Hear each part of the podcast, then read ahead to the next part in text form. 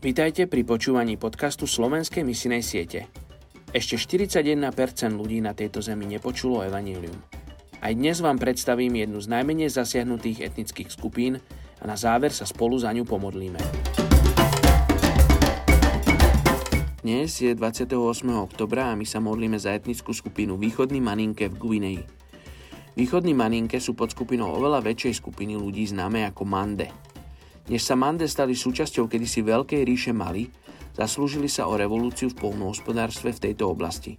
Objavili použitie prosa, jedného z najdôležitejších zrn v strave západoafričanov.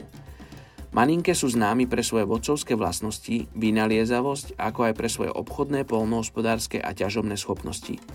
Vyše 3 milióna ľudí z etnickej skupiny Maninke hovorí mangdinským jazykom, ktorý sa tiež nazýva Maninke. Týmto jazykom sa hovorí v mnohých západoafrických krajinách. Aj keď tento jazyk nemá písanú formu, ich ústna literatúra sa považuje za jednu z najlepších na svete. Maninke si cenia také vlastnosti ako čestnosť, logické myslenie a schopnosť hovoriť na verejnosti. Neschvalujú nepoctivosť. Je však iróniou, že mnoho maninke používa ako spôsoby postupu v spoločnosti manipuláciu a podvod. Z tohoto dôvodu im ostatné etnické skupiny naokolo nedôverujú.